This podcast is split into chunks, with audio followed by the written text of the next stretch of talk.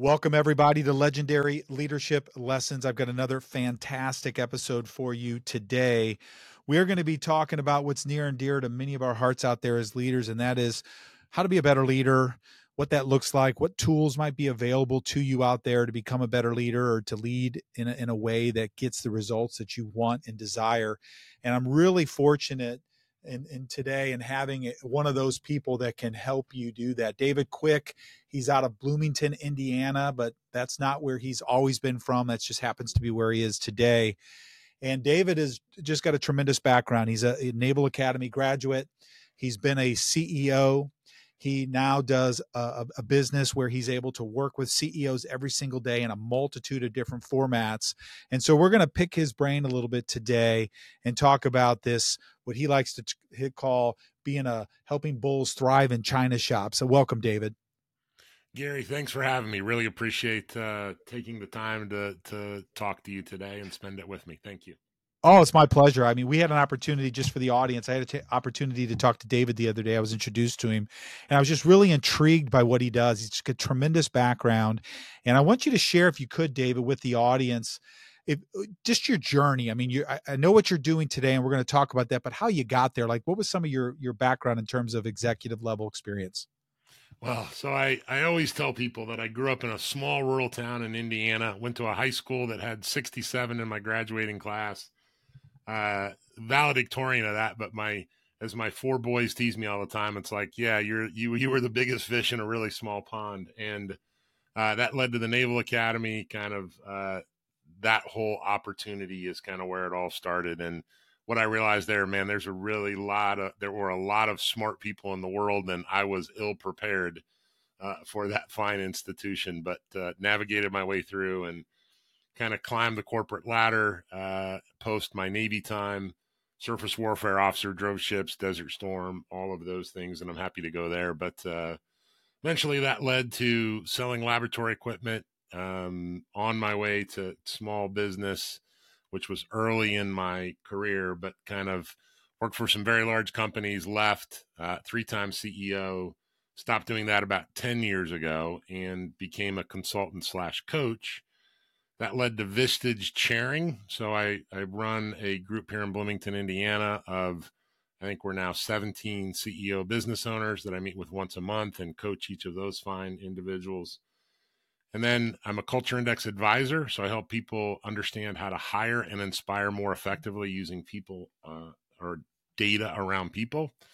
And then lastly, I'm a pinnacle business guide, which is uh, if your audience is familiar with scaling up, traction, it's how do we put systems, process, and accountability into your leadership team to drive remarkable results. So that's what I've been doing for about the last 10 years. And it's been an awesome 10 years.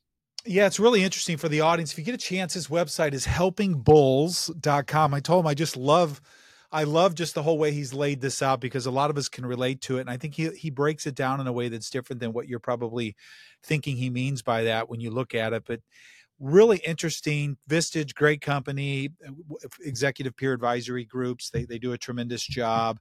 And this culture index you put me through when I wanted to see it, you know, before we talked, it's a really interesting process that you, know, you answer some questions about yourself and it kind of spits out a, a profile of kind of who you are. And it was very close. I was, I was really impressed with the results of it. And then also this, this pinnacle uh, group that you talked about, which is you actually helping and you tell me if i'm wrong here david but you helping businesses kind of put the structure in place that they need in order to take their businesses to the next level. Is that a fair assessment? Absolutely uh, and we can talk more about that but but it puts four principles in place which is do you have the right people in the right seats uh, aligned around purpose? Do they understand kind of process or what we call playbooks? And then are they performing? And if you get those four things happening well profit, the fifth P we talk about, takes care of itself. So when you walk in to talk, I'm curious, when you walk in to talk to a client, give me the typical profile. How big? So my clients range from my, my Vistage members who are literally saying, Hey, I have an idea and I'm starting a business all the way up to 500 million in revenue. I deal with kind of that, that wide range. And that was my own uh, experience working for very small companies, true startup, did that a couple times, and then others that were, you know, uh, Roche Diagnostics, eleven billion dollar company. So uh, Johnson and Johnson. I've worked for a lot of large companies, including uh, the U.S. Navy. So uh, I understand both of those worlds, and um, tend to be more in what I would call the Vistage size business, which is less than 50 million, but I have a handful of clients that are that are approaching 500 million. So, David, when you look at this, and Vistage is awesome, Executive Peer Advisory Group. Anybody out there who has not looked at this, I'm telling you, I've done the research on it. Leo Bottary wrote a book on it called The Power of Peers. If you get a chance to listen to that podcast I did, you'll hear the reason why it's so powerful. It's a great tool. I think the culture index that he's talking about, you know, really assessing your people, there's several tools out there that can do that. This seems to be a very, very good one. And, you know, making sure you understand how people are wired and putting them in the right seats and making sure you give them the tools to be successful, critical. But what I'm really intrigued by is this this pinnacle group that you're talking about because it's so often you get into these companies and i'm gonna i was just on the phone with one before you and i got on this podcast you know 35 million dollar company that, that i was just on the phone with. They're trying to navigate you know it's a second generation owner family owned business.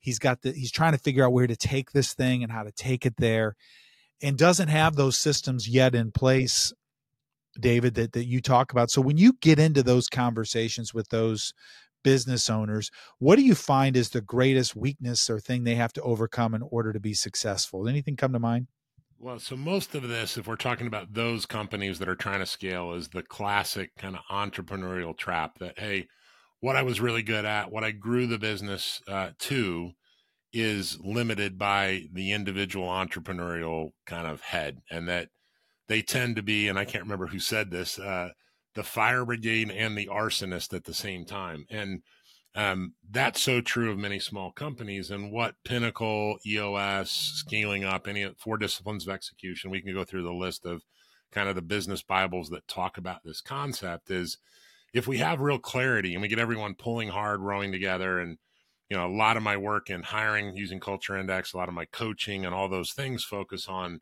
do we have the right people and and i call it harnessing the power of your herd are we all aligned? Are we all pulling hard? Are we all willing to move forward and do those things? So it comes with we have the right people. So you know the first um, kind of thing we talk about in any pinnacle engagement is do you have the right people in the right seats? And you know most entrepreneurs say yes and then when you get deep into it and go what are you doing? They're doing everything. And it's you know well you realize then that that's the limiting factor of their company that that's the limit to scale.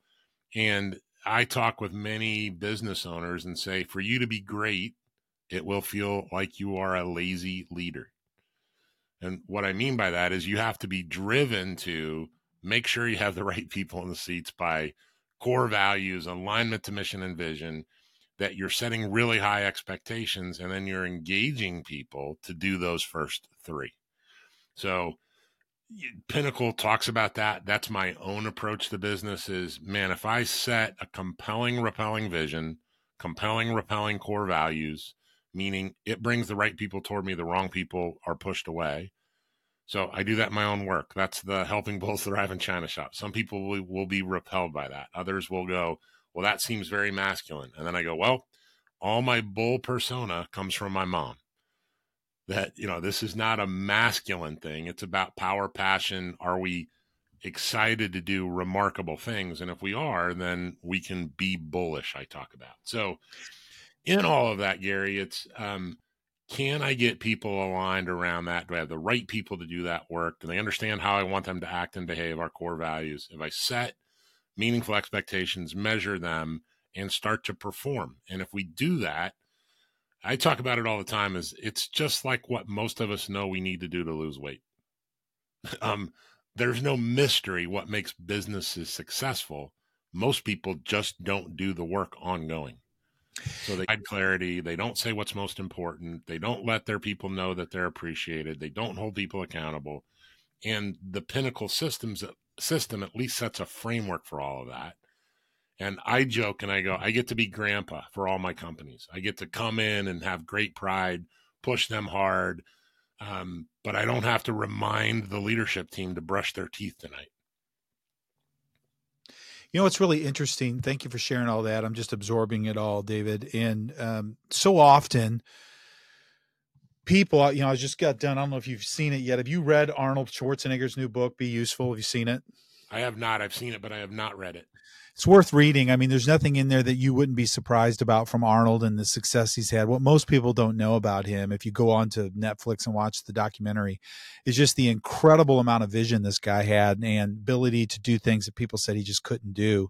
But, you know, he has a principle that he talks about which is and he, he relates it to bodybuilding but everything else is just you know for growth to occur so does pain right? We have to have some pain. We have to be able to navigate through that. And and it's i'm curious how often you'll sit down with a business owner who says yeah man i want to get bigger i want to get stronger i want to get better. But when you start having your conversation with them you get the sense that maybe they're not willing to endure the pain. When that happens what do you do?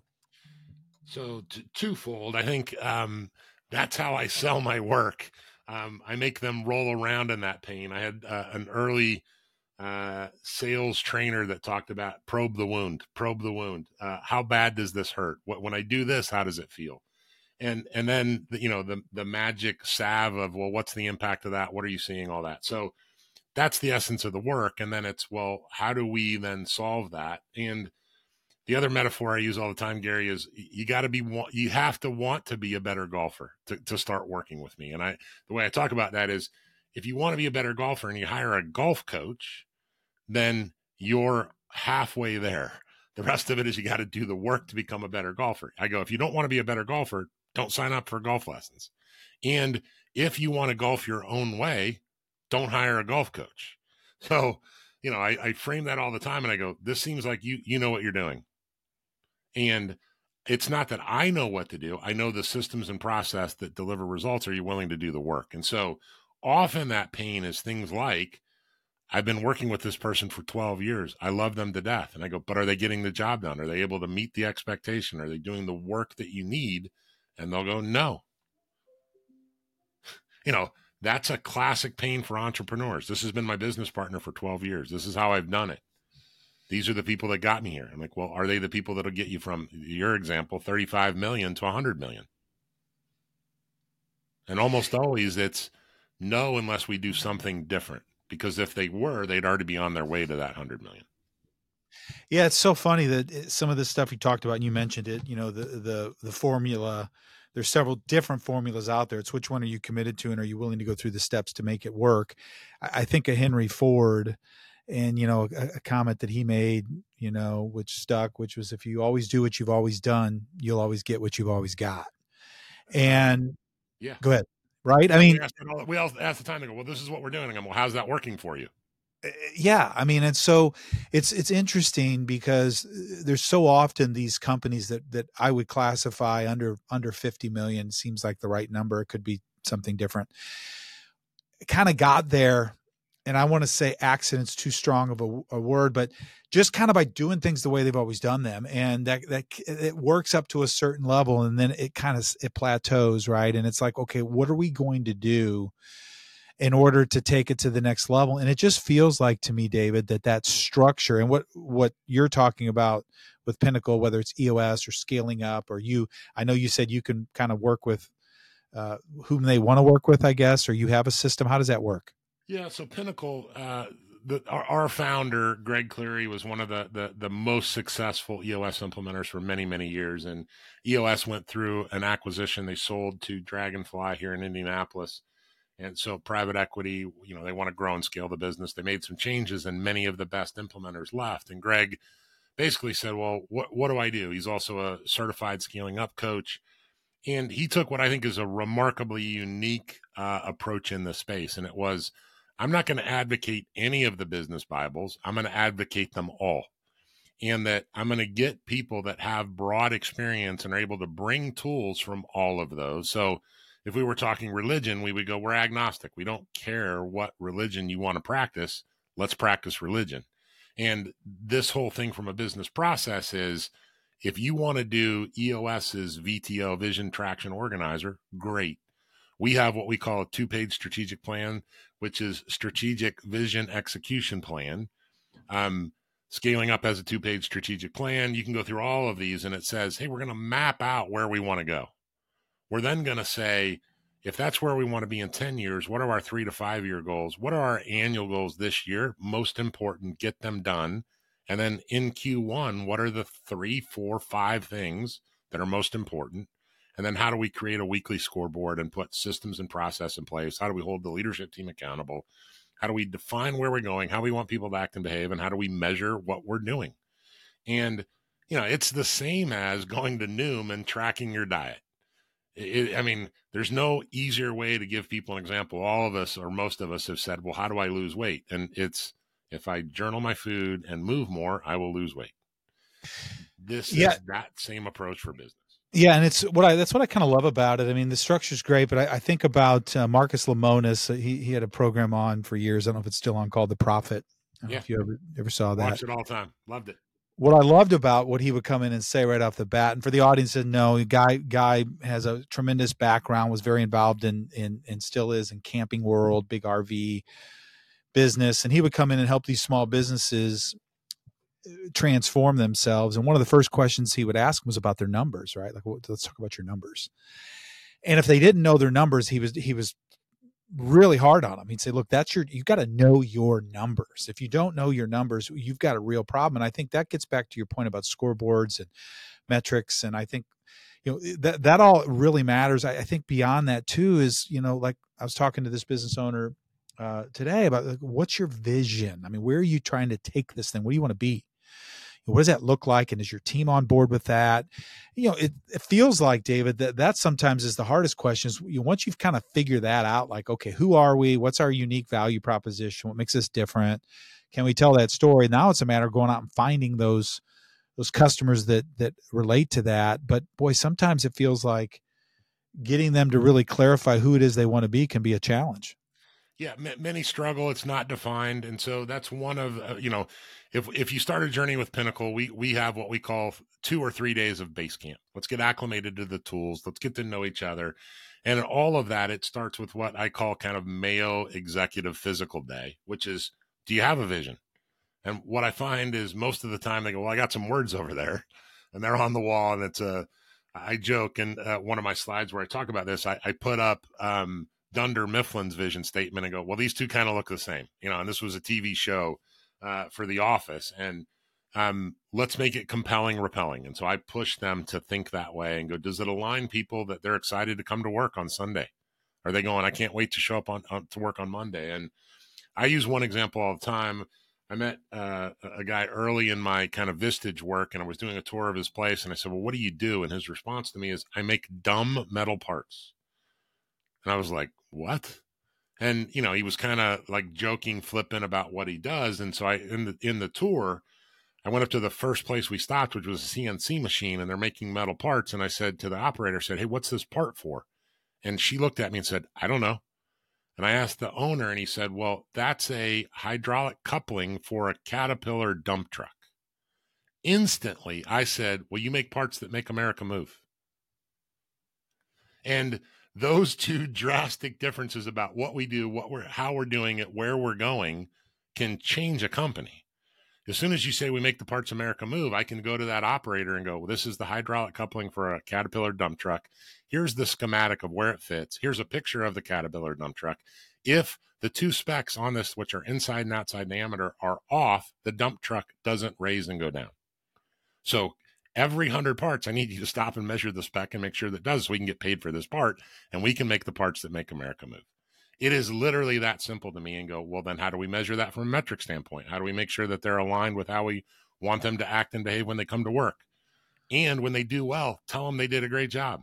When they fall short, go, you're falling a little short. And so that's the essence of Pinnacle, you know, uh, times a 100.